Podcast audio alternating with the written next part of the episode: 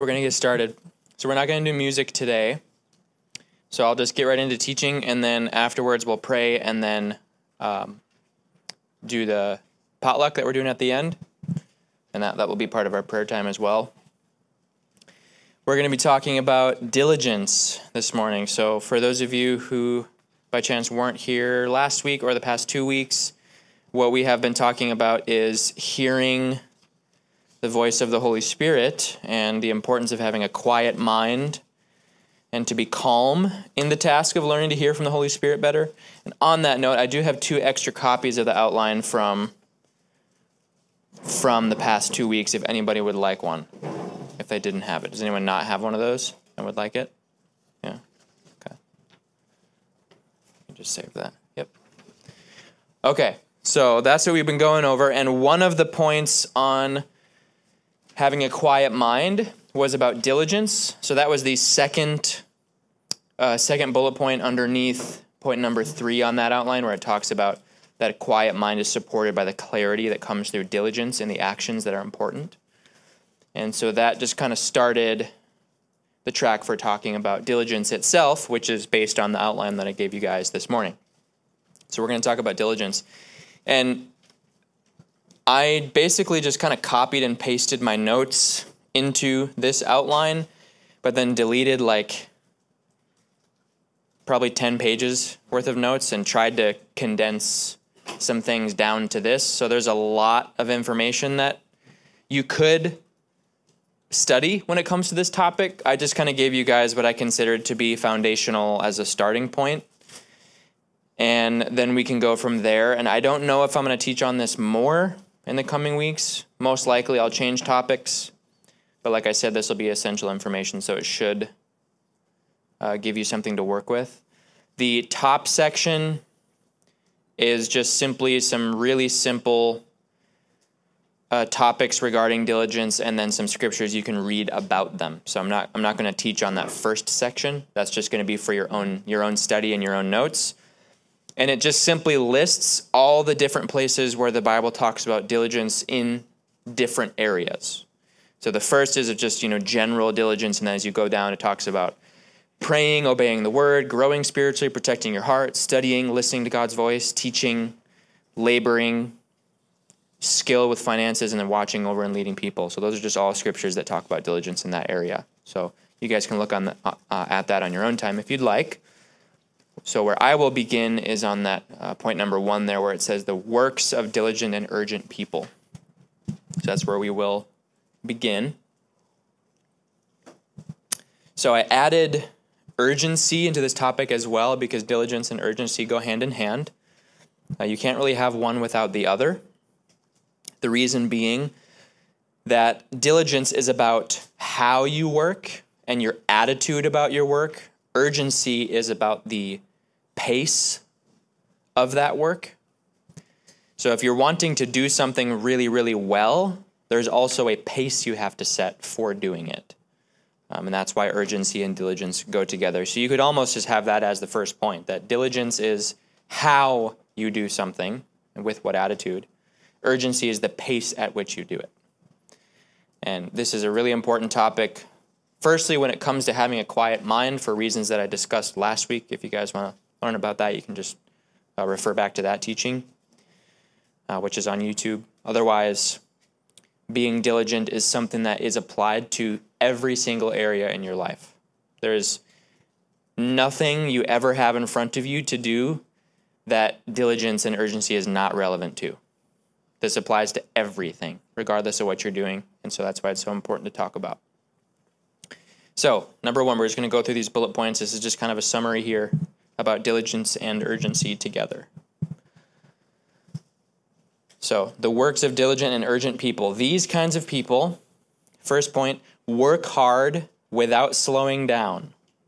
This means working with energy, consistency, and patience. So, let's look at Hebrews chapter 6. It's the first scripture we're going to pull up. Hebrews chapter 6 in verse 11.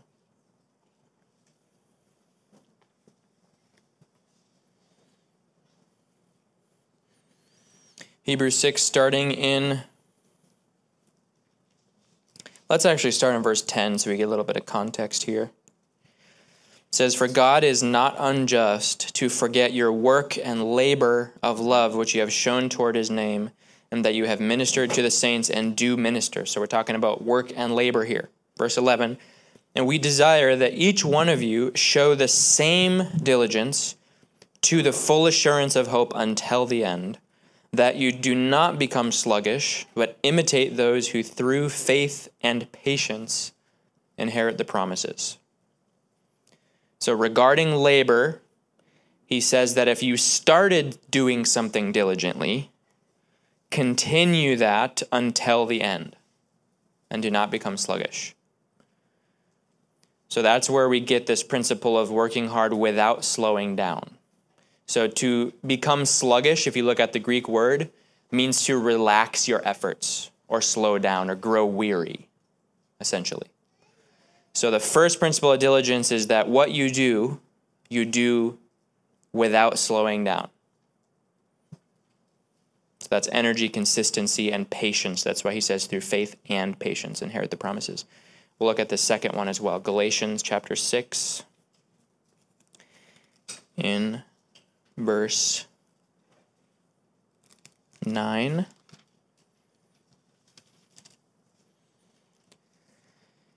Galatians chapter 6 and verse 9 says, And let us not grow weary while doing good, for in due season we shall reap if we do not lose heart. So that Greek word for lose heart there is very similar, also means to relax your efforts, slow down, or to become discouraged as well. So he's saying, again, if you are doing good, don't grow weary in doing it. So don't get tired out, don't slow down, is the point. There's actually a few proverbs about this, but one of the signs of laziness is giving up on something without finishing it. One of the ones that I think of first is Proverbs 12 27 that says, The lazy man does not roast what he took in hunting, but diligence is a man's precious possession. So that first part is simply saying, a lazy person starts something, so they go hunting, they bring in the kill, but then they don't actually finish the job of cooking and eating it, which made it made it wasteful. They just killed an animal for no reason at that point, right? But diligence is a man's precious possession, meaning that your hard work is precious to you because it's the means by which you provide for yourself and your household and those around you. So that's just another example in Proverbs. You work hard without slowing down and finishing the job, finishing what you start. Then you've got next bullet point. So these kinds of people, diligent and urgent people, always bring gain or profit from what they do, letting no activity turn to waste. Let's look at Proverbs 14:23 for that. Proverbs 14.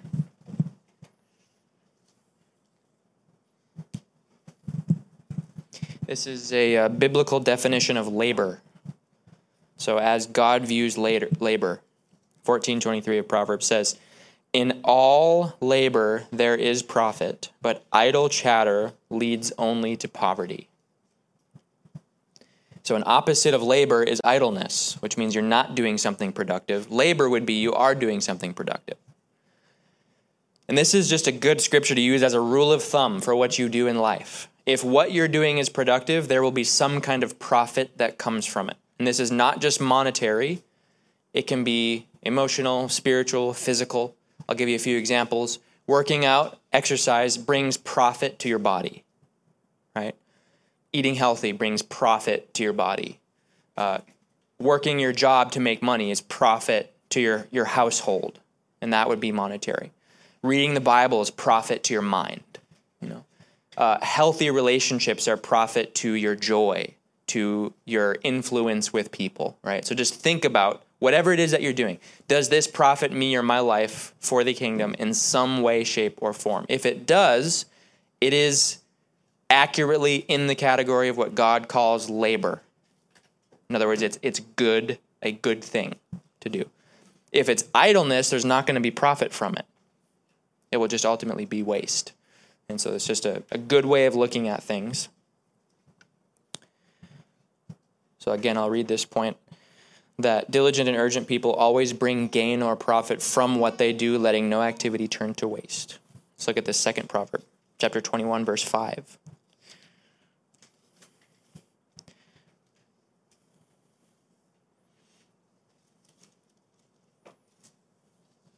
Twenty-one five. We're going to uh, look at a few times as we move forward, but it says, "The plans of the diligent lead surely to plenty, but those of everyone who is hasty surely to poverty. So this gives you two things to look at in terms of diligence. The first is that diligent people make plans. That's the first thing. The second thing is that it leads to plenty. So diligent people have gain. They have plenty from what they do. So we're going to uh, look at this in the next bullet point which says that diligent people make the most of available, available time through planning. So they plan so they can do more in less time or quickly. So Proverbs 21:5 is also on that list of scriptures in stating that diligent people plan what they're going to do and they bring gain from it. So that's that that scripture. Yes.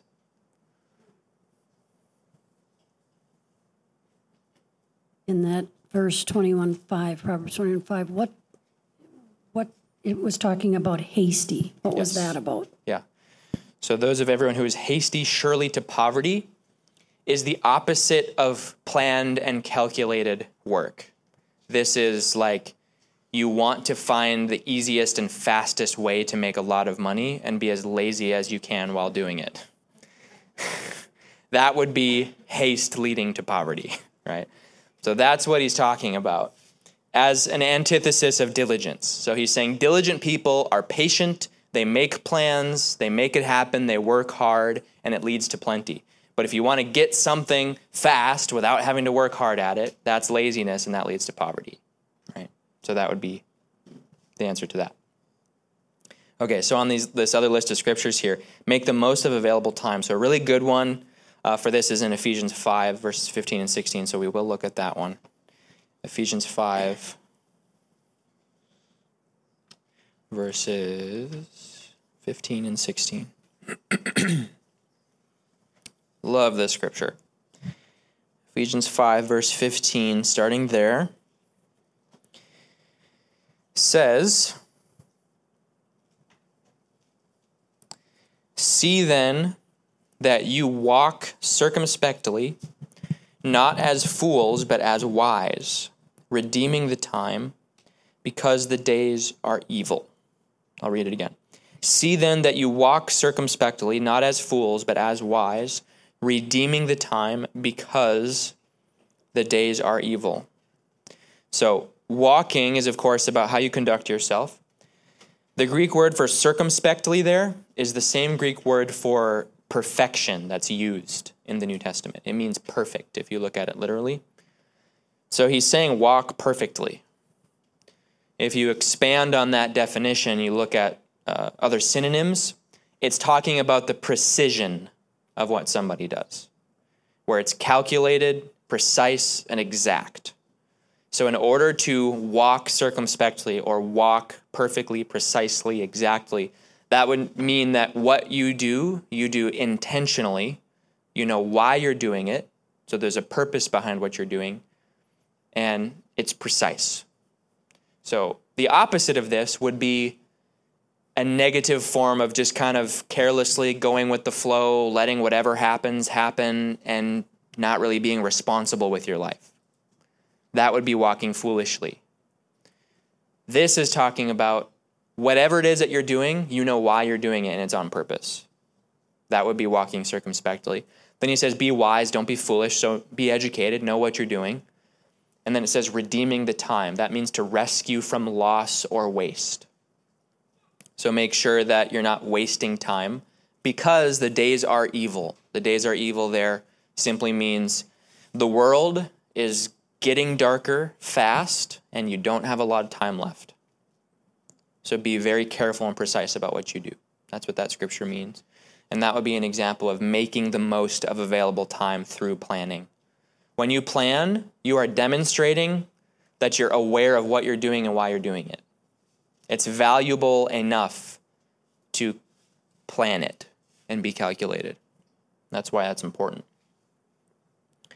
And then Psalms 90:12 says, "Teach us to number our days so we may gain a heart of wisdom." Numbering your days is just an example of, hey, be aware that time's ticking, clock's running down, you don't have a lot of time left, and that should make you want to be wise. And then uh, 2 Timothy 4, verse 9, Paul is very simply just says, Be diligent to come to me quickly. He's talking to Timothy.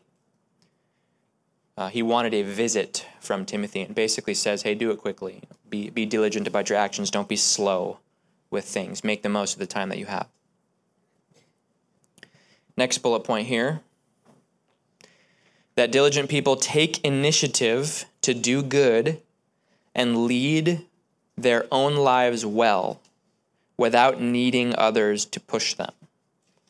This is another really important one. And uh, my personal favorite for this is, in, is the Proverbs 6 one. So we'll turn there next. Go to Proverbs chapter 6.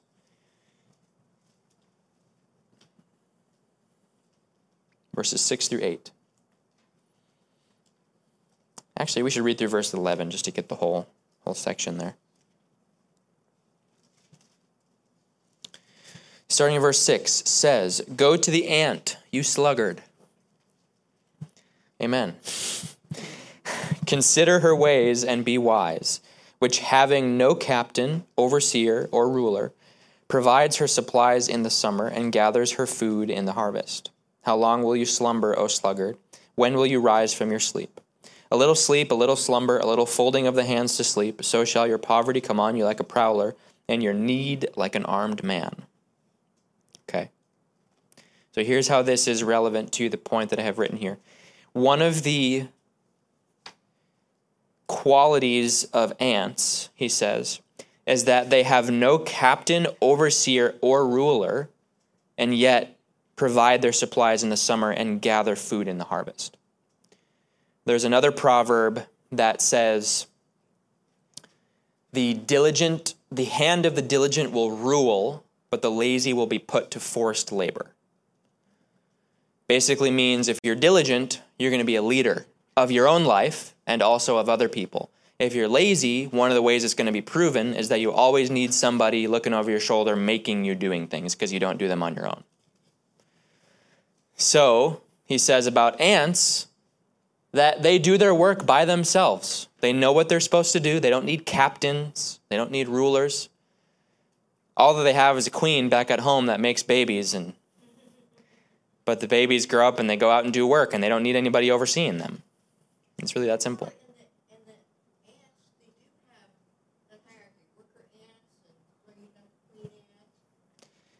they're they're led by their their instincts basically their instincts so they have it, we don't have to get into a whole lesson about ants but Basically, the point is that ants ants are wired to not need a captain. Exactly. And they do it. And they do it. Do it yep, and they do it well. They don't slow down. Have you ever seen an ant working? It's amazing what they can do. If you ever want a lesson about diligence, just watch ants. It's actually quite amazing. You know, um, get a microscope if you really want to study them. Point is, ants do what they're supposed to do. They know what they're doing. They don't slow down. They don't. They don't need a captain. You know. So that's why one of the qualities of diligence, as the opposite of laziness, is that you take initiative to do good. You lead your own life well, and you don't need others to push you.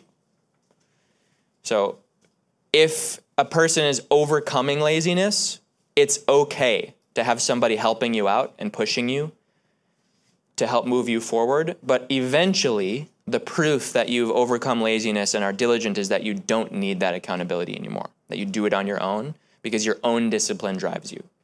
But it's good if you're trying to overcome laziness as a starting point, it's good to have people around you for accountability, but eventually you should grow out of that. Yeah. How you help somebody that, like, they'll start a project, and in the middle of starting the project, they go over here, and then they start a project there. And then they go over to this project, and then they start a project there, but they're never finishing any of the projects. Because I think it's a distraction type of thing. It's like, you know, have you ever gone over to clean a cupboard and, oh, this cupboard needs this and this and this, and then you, you go to that's way get the over tool, yeah. and the tool, you're like, oh, well, this needs to be cleaned up. And so anyway, I was just wondering. Just sounds to me like a need for order and planning.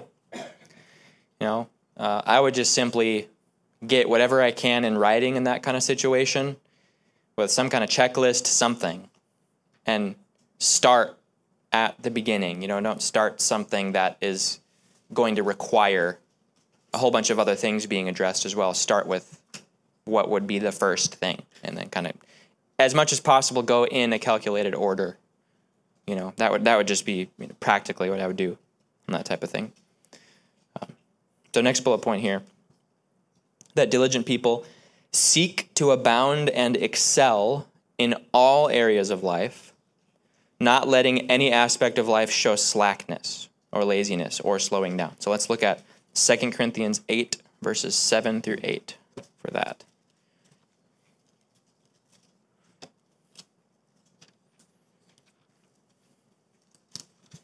Second Corinthians 8, verses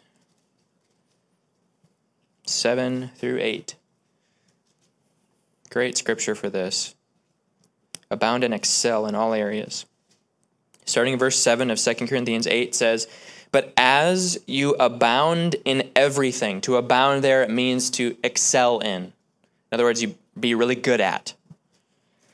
As you're good at everything, you could read it that way, in faith, in speech, in knowledge, in all diligence, and in your love for us, see that you abound in this grace also. I speak not by commandment, but I am testing the sincerity of your love by the diligence of others. That's where we'll stop.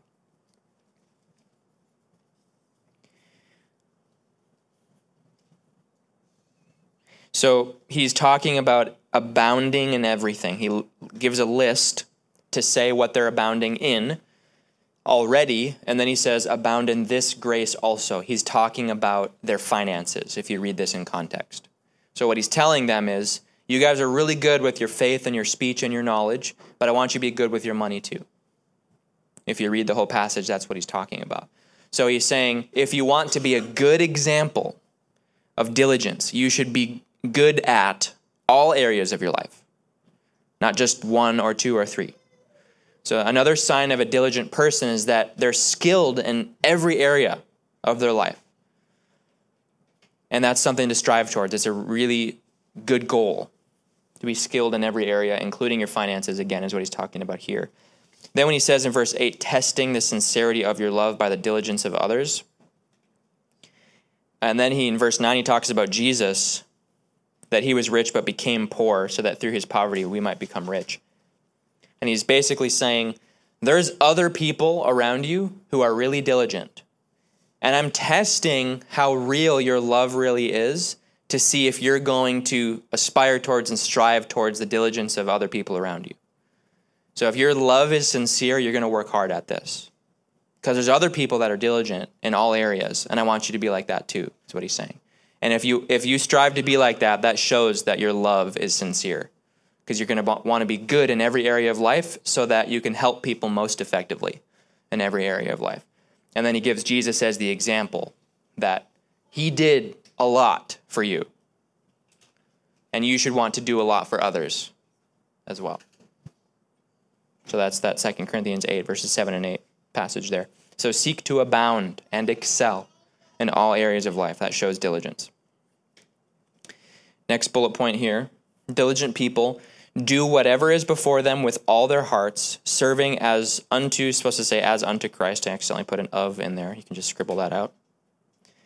I might have to just hand everyone a bottle of whiteout in addition to the papers.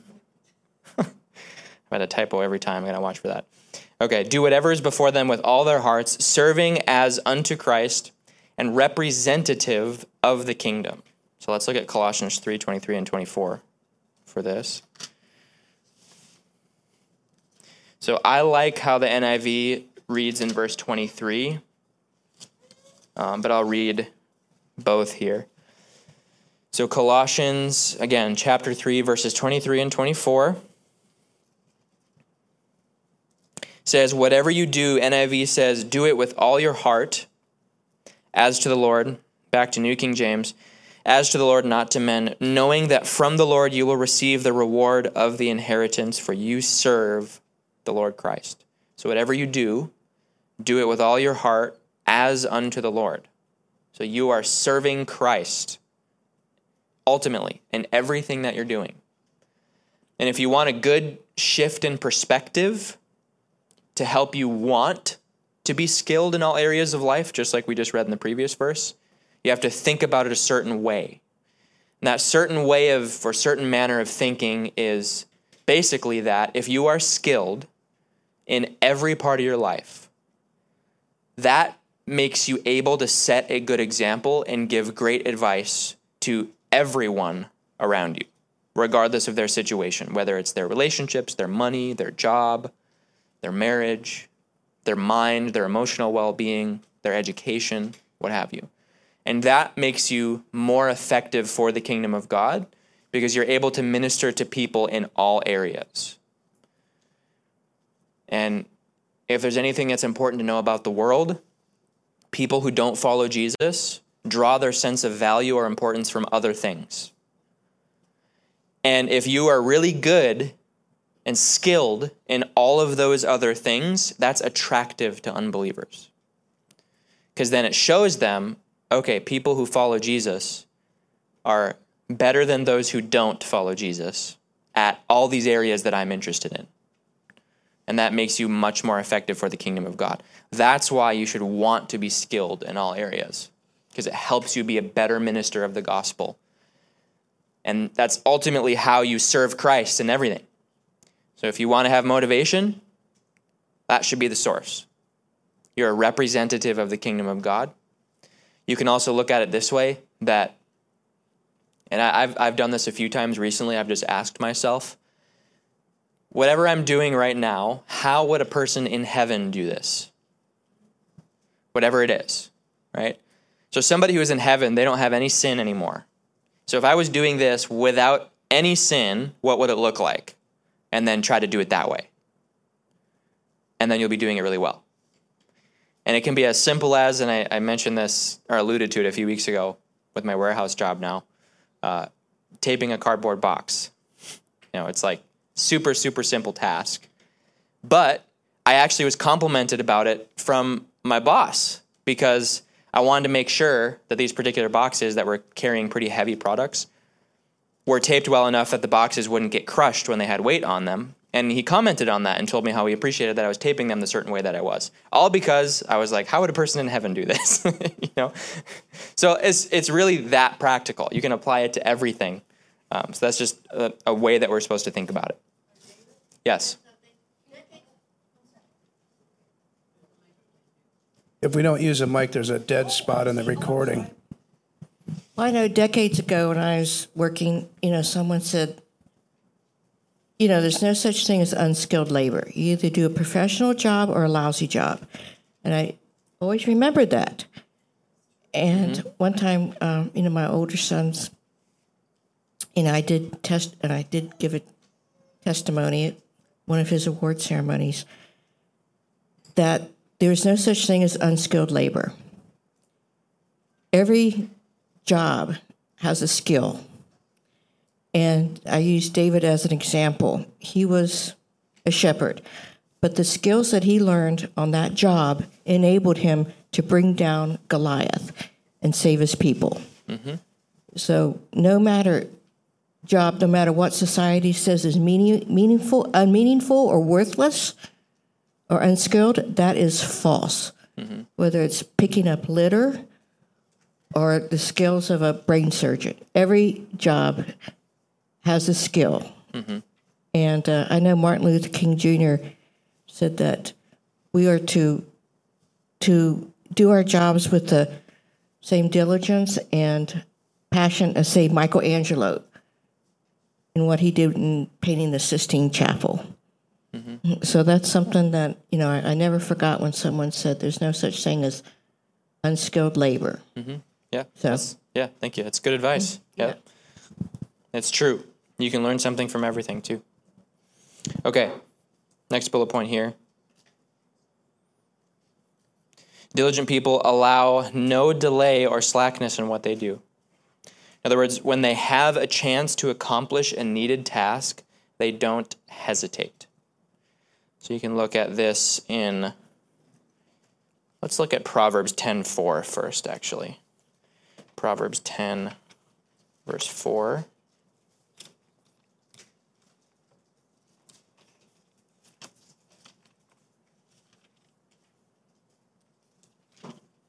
Proverbs chapter 10 verse 4 says he who has a slack hand becomes poor but the hand of the diligent makes rich. We should also read verse verse five says, He who gathers in summer is a wise son, he who sleeps in harvest is a son who causes shame. Slack hand is doing something slow or not doing it urgently. Diligent, of course, means doing it when you when you have the opportunity, as soon as you have the opportunity. And that's why verse five he expands on it and says that if you gather in summer, so you do what you need to do at the time you're supposed to do it and you don't delay, versus sleeping in harvest is you have the opportunity to do something and don't do it. Something important, of course. And then let's look at Hebrews 10 too. Hebrews chapter 10.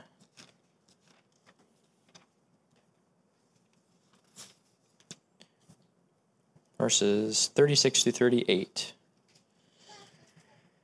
This is about the urgency of Jesus, actually. Hebrews 10, verses 36 through 38 says, For you have need of endurance, so that after you have done the will of God, you may receive the promise. For yet a little while, and he who is coming will come and will not tarry. It's talking about Christ's return. Now the just shall live by faith, but if anyone draws back, my soul has no pleasure in him. We should read verse 39 too that we are not of those who draw back to perdition, but of those who believe to the saving of the soul. Amen. So, verse 36, or excuse me, 37, talking about Christ's return. In the right time, or yet a little while, he who is coming, which is Christ, will come and will not tarry. His point is when it's time for Christ to come, he's going to do it immediately, and there will be no tarrying, no delaying, no slacking when it's time for him to come. So when the Father says to Jesus, All right, son, it's time to return, get your army, he's not like, All right, well, I got to pack my things and to make sure all this is in order. No, he just, boom, he's here. The Bible says it comes like the flash of a lightning bolt from the east to the west, is what Jesus said. So when it's time, it's immediately, there's no delay. And that's supposed to be an example to us in the next verses that we're to be those who live by faith and don't draw back. So there is no hesitation in what you do. If you're supposed to be or are taking an action and you are hesitating in what you're doing, that shows a lack of circumspection, like we read in Ephesians 5. So it's, it's not determined, calculated, purposeful. If you're not confident in it, you're not going to do it well. Instead, you'll be hesitating. So make sure that what you're doing, you're doing on purpose so that when it's the right time to do it, you do it without delaying. And this can be as simple as, you know, going to work as early as you're supposed to, or it can be, let's say the Holy Spirit wants you to talk to somebody, you don't hesitate. You do it. Because every second that passes can be either wasted or stewarded well. And it's up to you to determine which of those two categories you fall into, and it's based on whether you're doing something with urgency or not. So, whatever you do, don't delay. Yes. Sure, yeah. I'd love to hear testimony.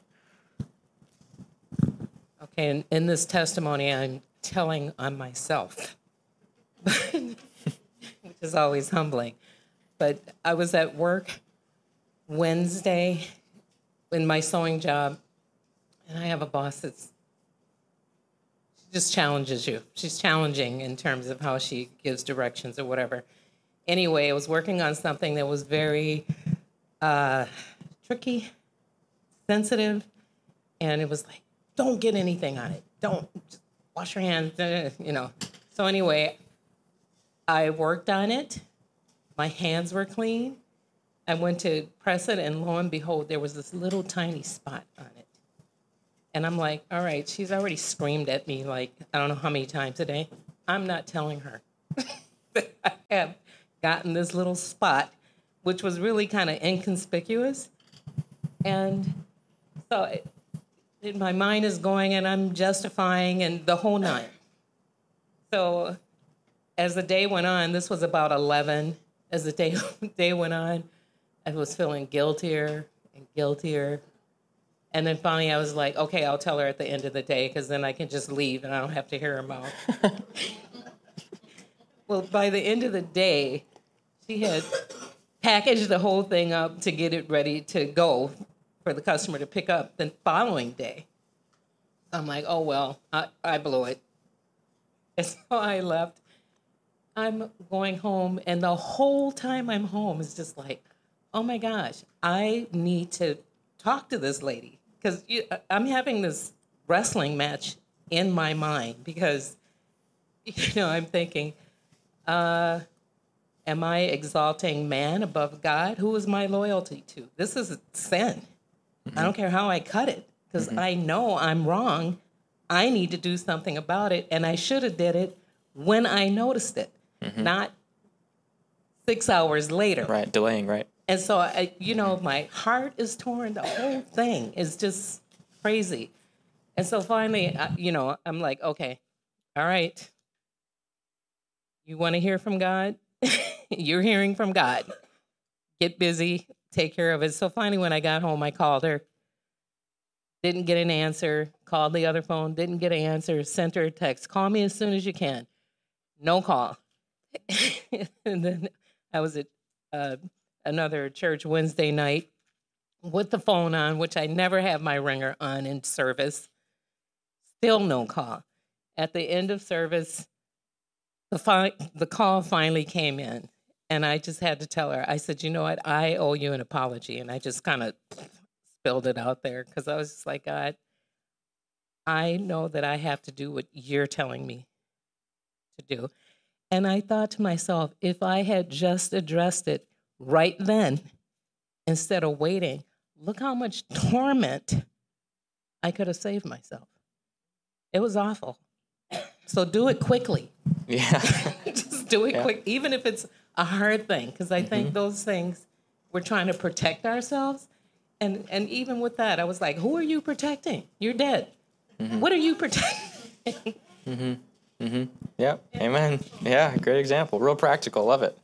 Yeah. Yep. Thank you for sharing that, Dolores. That's awesome. All right. So these next bullet points, last two for this section.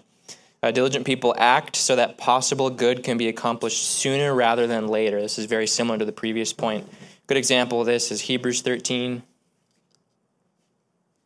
verse 19, a very simple verse. Starting in verse 18, he says, Pray for us, for we are confident that we have a good conscience in all things, desiring to live honorably. Verse 19, But I especially urge you to do this, that I may be restored to you the sooner. So he's saying, Pray so that we'll be able to see each other face to face, is what he's talking about. And he's saying, I want you to pray sooner, pray urgently, so that we can connect more urgently. So apparently, this applies to prayer too that praying urgently when you have the chance to pray for something can make it happen faster. That's apparently what's being implied here in Hebrews 13. So act so that possible good can be accomplished sooner rather than later. Last bullet point understand that time is short, or diligent people understand that time is short, and so move swiftly, awaking from laziness. And just a good one that we'll read quickly for this is in Romans 13, verse 11. Romans 13, verse 11 says, And do this knowing the time, that now it is high time to awake from sleep, for now our salvation is nearer than when we first believed. Then he says, The night is far spent, the day is at hand. Therefore, let us cast off the works of darkness, and let us put on the armor of light. So you don't have a lot of time left. Stop sleeping. It's broad daylight. I think it's important to note also when it comes to moving swiftly, this is this does not mean rushing. Rushing happens when you're not planned, not purposeful, and not diligent.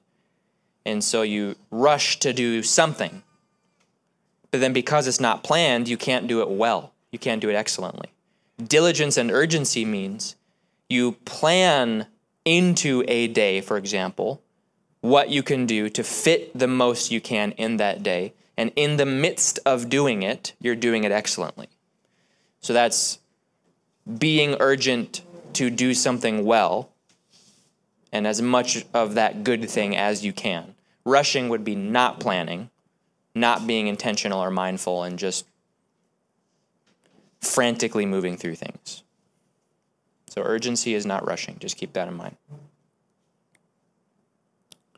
Okay, so now in this next section here, we're just going to look at, and this will be fast, just going to look at some scriptural examples of pace of diligence, and this is connected more to urgency. The pace of diligent work is referred to as urgency.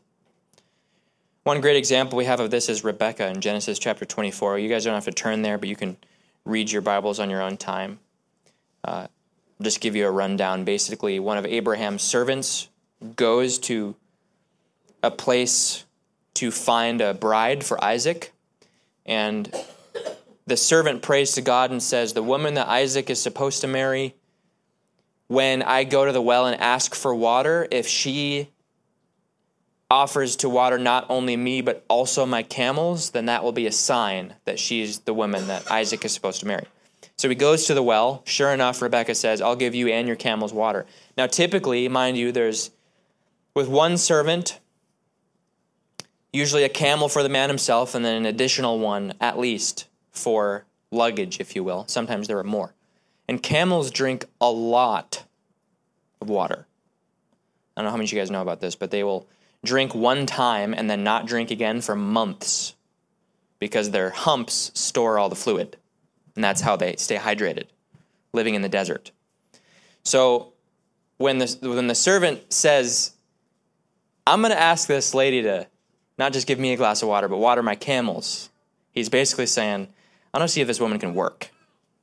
That's what he's talking about. So Rebecca says, Oh, I'd love to water your camels. And it says in Genesis 24, 16 through 20, that she hurried to water the camels.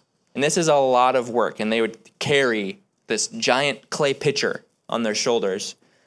And I think it would take like, I don't know the exact numbers on this. You guys can look it up, but it's I think it's around a dozen pitchers that you have to fill. And that's a lot of water based on the size of these pitchers, and she'd have to run from the well back and forth to where the camels are being watered. So she's running because it says she hasted, she hurried to fill the pitcher, fill the trough, water the camels, got it done as fast as she could. So she was a very hardworking woman. And Abraham's servant took that as a sign that, okay, this, this woman's the real deal. Right? And so that's why I have Rebecca placed in here because she's a great example of somebody who, when she knew she was supposed to do something good, did it really well and did it in good time. She wasn't lazy about it. So she's a great example. So if you guys want to read Genesis 24, it's a great passage there. Showed her readiness to serve, I have written here. Next is Joshua chapter 18, verses 2 through 3. I'll just read this off. In this passage, Joshua here implores the people not to slack off in taking possession of the land given to them in Canaan. It's easy once we're in the kingdom of heaven to slack in terms of fully obtaining everything won for us. In other words, once you're saved, you're like, well, I'm already saved. I'm going to make it to heaven. So I just kind of got to coast through and make sure I don't sin too much, right? That's a lot of people think that way, you know? And Joshua and the promised land is actually like an Old Testament type and shadow of sorts for believers because they are out of Egypt. They're saved now. But now that they're saved out of the house of bondage, now they have to enter the promised land and actually take possession of everything that was won for them. For us, that's everything Christ won for us once we're saved. So in Joshua 18, verses 2 through 3, what he tells the people is to not be lazy in taking possession of the land. And I think it would be good to actually read that real quick. So Genesis 18, it's just two verses. Or excuse me, Joshua 18, not Genesis. Joshua 18, verses 2 through 3. So they, they fought a bunch of battles. They got some of the land. But in verse 2, it says, But there remained among the children of Israel seven tribes which had not yet received their inheritance. Then Joshua said to the children of Israel, How long will you neglect to go and possess the land which the Lord God of your fathers has given you? I think KJV says, How long will you slack? So again, he's telling the people, do this hurriedly, do it, do it swiftly. Don't waste time, don't neglect to inherit what was won for you. So the, the, uh, the Israelites before this time did neglect the work neglecting to put the work into possessing the land that God promised to them. Being diligent in pace means not ever relaxing the effort to acquire everything Christ made available to us. In other words, never settle for any certain amount of the Christian experience. Pursue everything promised to its full boundary. There's an example in 2 Peter of this that says, we should just read it, actually, because it's a really good thing. I don't have it written here, but Second Peter. I'll just do this real fast. Second Peter, chapter uh, one, verse five says, "For this very reason, giving all diligence." Add to your faith virtue. Then he says knowledge, self control, perseverance, godliness, brotherly kindness, and love. For if these things are yours and abound, there's a word about excelling in something again. If these things are yours and abound, you will be neither barren nor unfruitful in the knowledge of our Lord Jesus Christ. Skip to verse 10, he says, Be even more diligent to make your call and election sure, for if you do these things, you will never stumble. His point here is that, hey, you have faith, you're saved, that's good. But work hard, that's diligence. Work hard to have all of the qualities in your life that God wants in your life, not just the faith enough to be saved. Once you're saved, there's more to it. And put work into obtaining those things. That's what he's talking about. And that, of course, is illustrated in that story with Joshua. So, again, pursue everything promised to its full boundary, full inheritance. Amen? Then he talks about David. This is the, or the Bible talks about David here, next bullet point. Psalms 119, verses 57 through 60. This one I would like to read as well. Psalms 119, verses 57 through 60. 119, verses 57 through 60. He says, You are my portion, O Lord. I have said that I would keep your words. That's quite the lofty thing to say when you think about it. I told God I would do what he said. right? Then he says, I entreated your favor with my whole heart. Be merciful to me according to your word.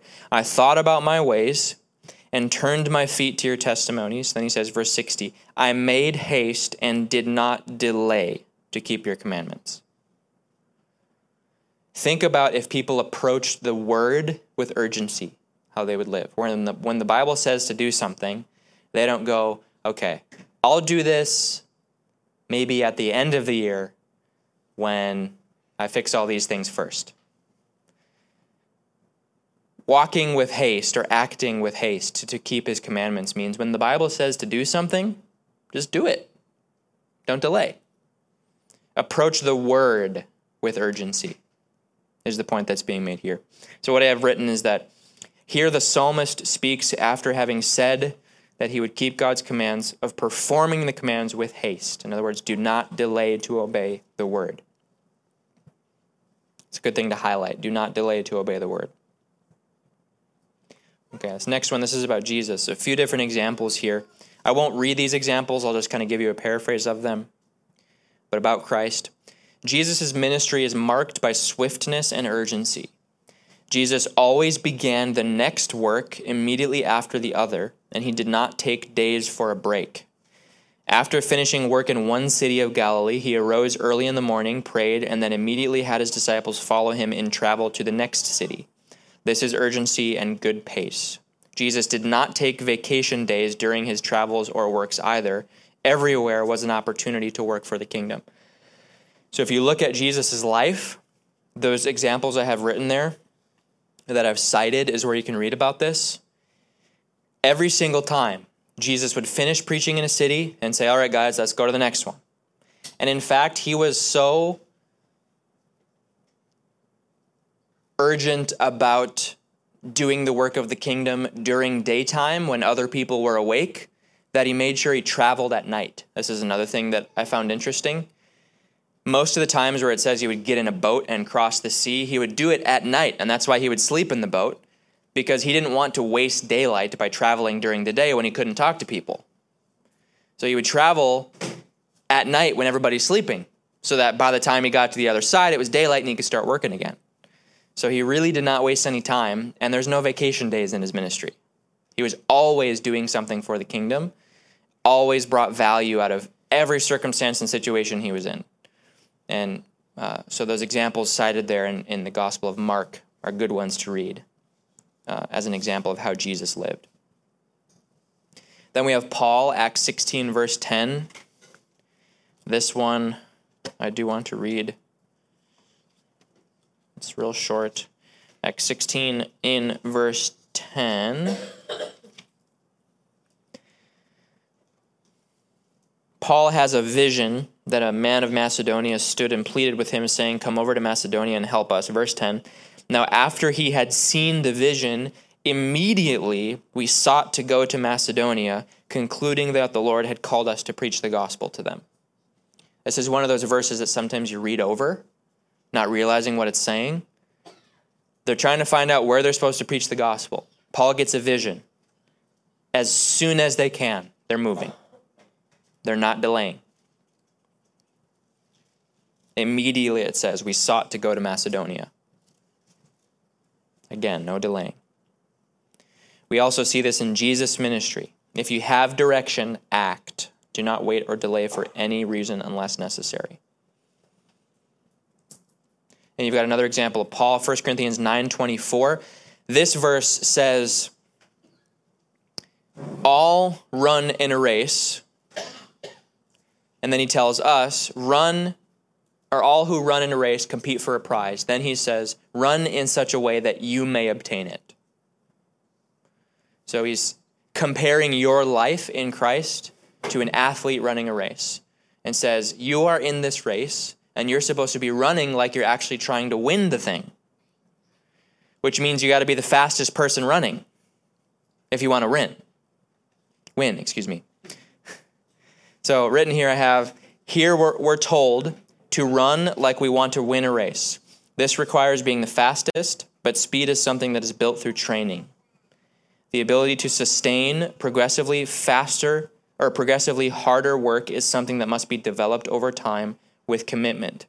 However, we should make it our goal in everything we do to increase our su- sustainable pace to that of a first place runner, to be the best, the fastest, the strongest. This requires pushing the body beyond its limits. So when you work, if you're going to grow, you must each time push a little harder. So think of life like an athlete trying to win a race. The goal is to be the fastest. Paul said, I labored more abundantly than they all. That's Paul's way of saying, I worked harder than anyone. And that's the attitude we're supposed to have. And that's a show of urgency. Yes.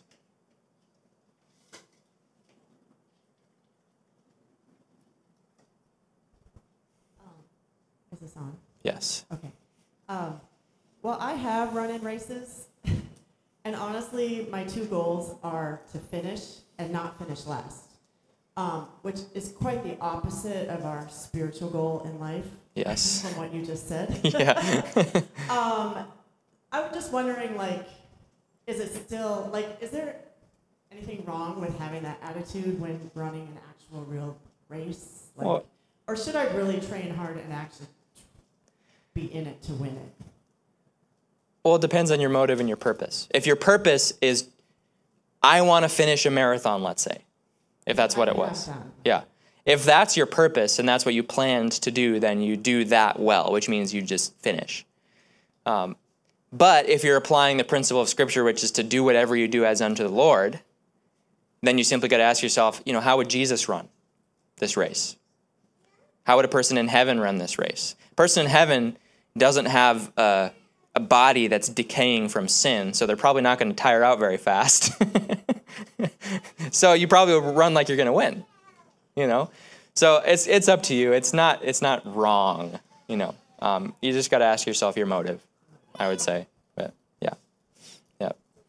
Okay, so then we got Peter. A couple examples here. Second Peter one five. We read that. Add to your faith virtue. He goes down the list.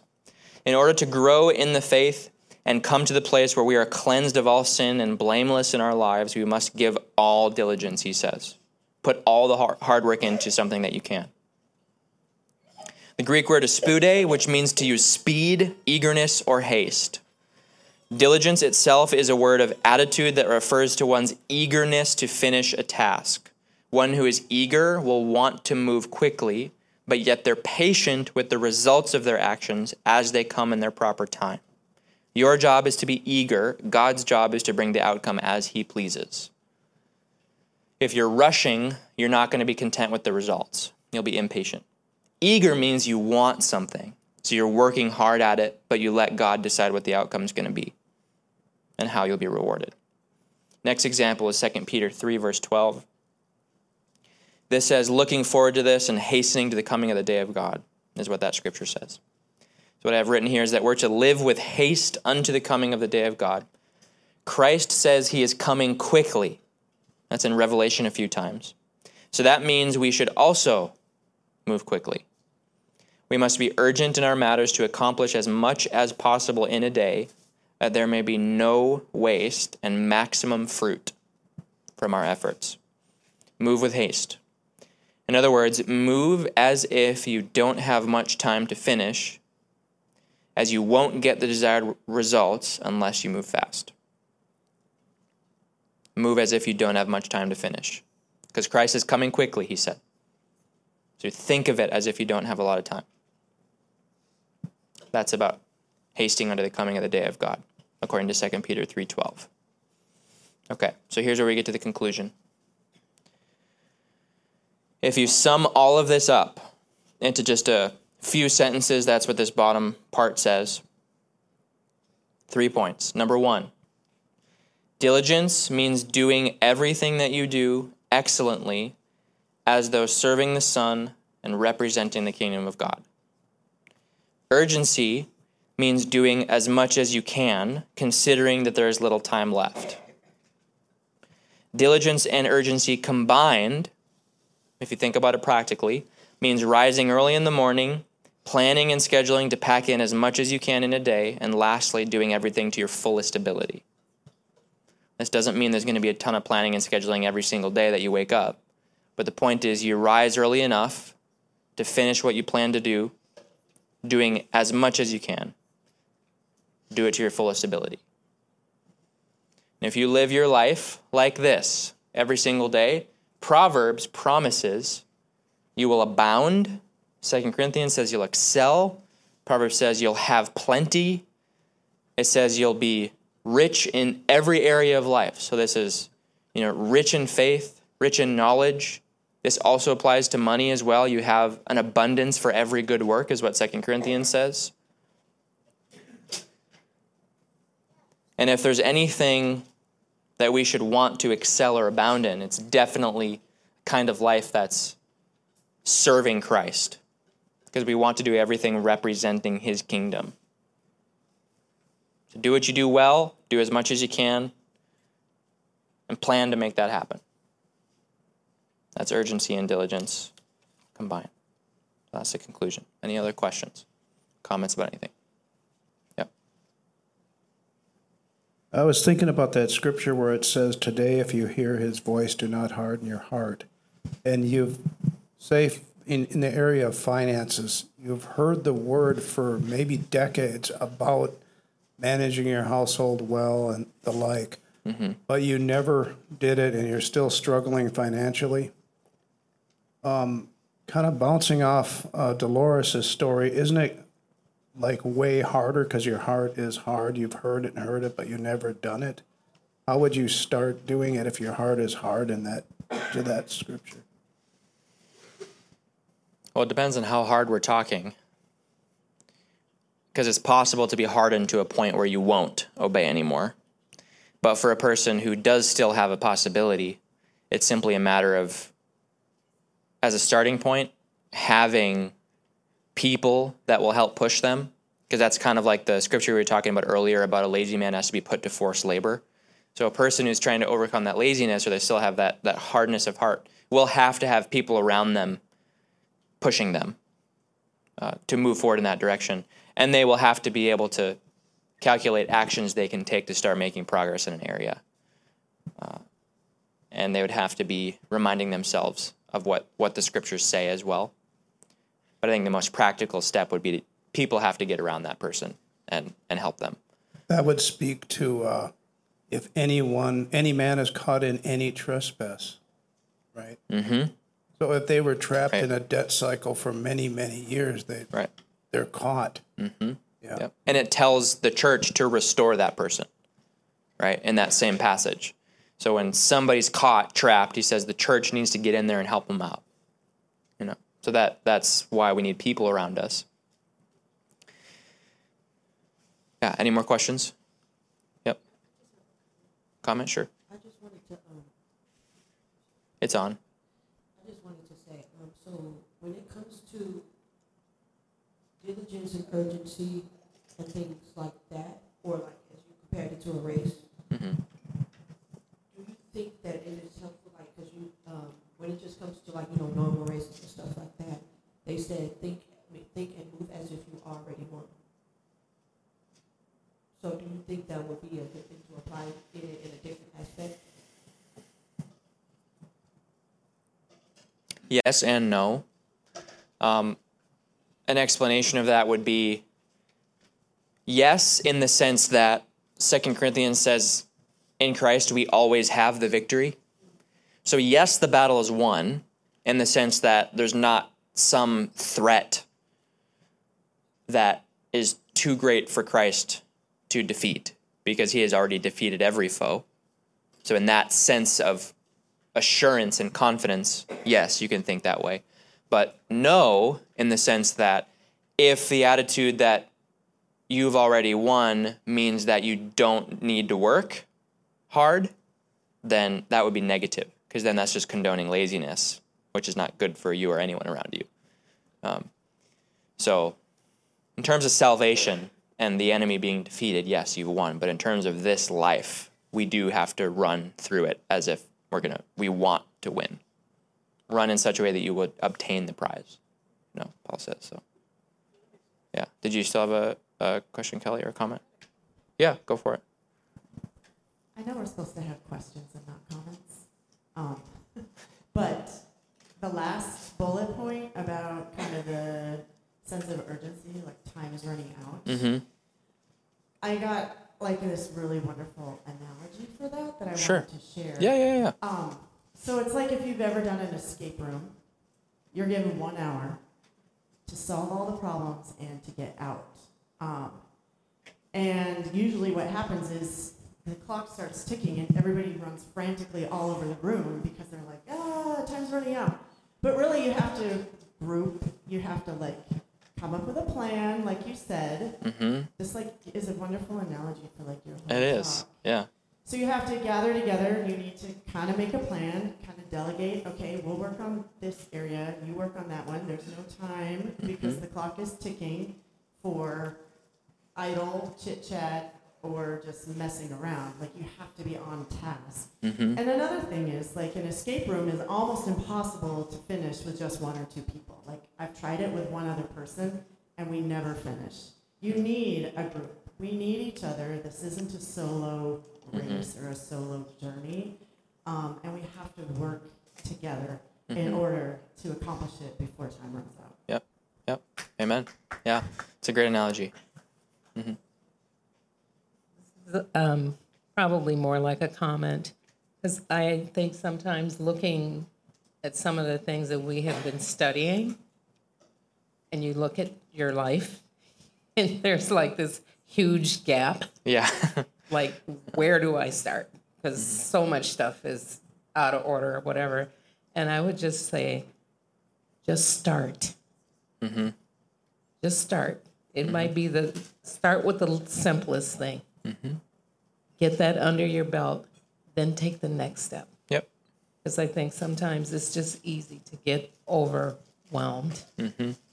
Yep. Yeah, Jesus said you have to be faithful with little first before you'll be entrusted with much. So it's the little things that you have to start with. And that's actually what God wants you to be faithful in first. Because you can't be accept, accept can't be expected, excuse me, to excel in greater things if you can't start with the little things. The, the little things matter in order to graduate to greater things. Uh, if you think about like spiritual growth in general, we have the potential to grow way, way faster than most Christians think. Most Christians think this is some grueling journey. And maybe you'll break major habits in a couple decades. Maybe if you make it to 40, 50 years of being a believer, that you'll be different. But Jesus, and he's, of course, is a perfect example, but with his teaching and all those main teachings we have in the Bible, he took his disciples from fishermen, tax collectors, zealots, to doing the same works that he did and some in three and a half years. So that, that's, that's perfect training, okay? Because Jesus was the one doing it. You have all his words, so that's a really good starting point. you have scripture. If it if we were like I was saying earlier, if we were applying urgency to obeying the word, you would grow leaps and leaps and bounds way faster than than you think.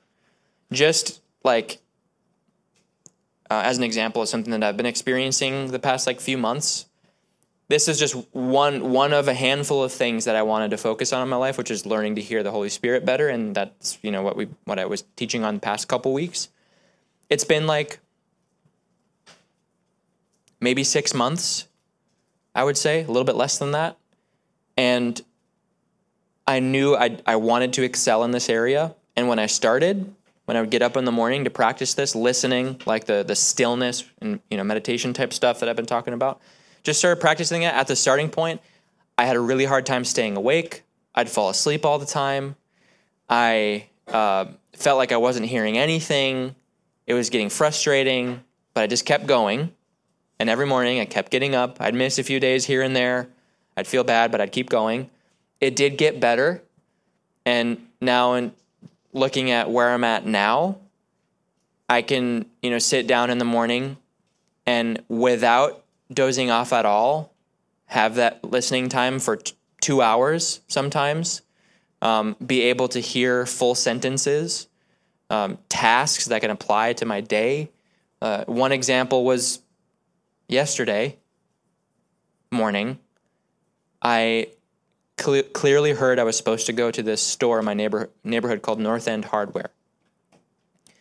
And I heard I was supposed to go at 11:30 a.m and that there would be a person there that was going to be rummaging through her change to pay for something, and that I was supposed to pay for her. Specifically, told I was supposed to pay just enough to cover her items and not hand her any more cash.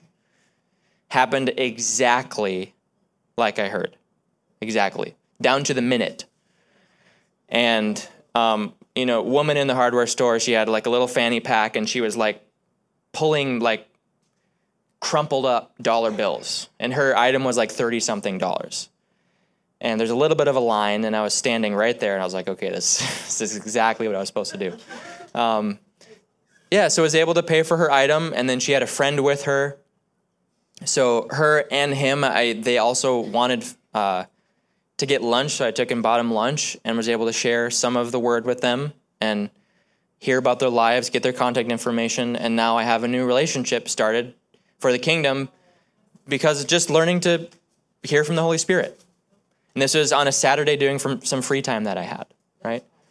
So commitment is really, really important. It'll be hard with things at first, but if you stick to it and with urgency, obey the word. You're going to make a lot of progress, and you don't have to be 40 years stuck in the same place.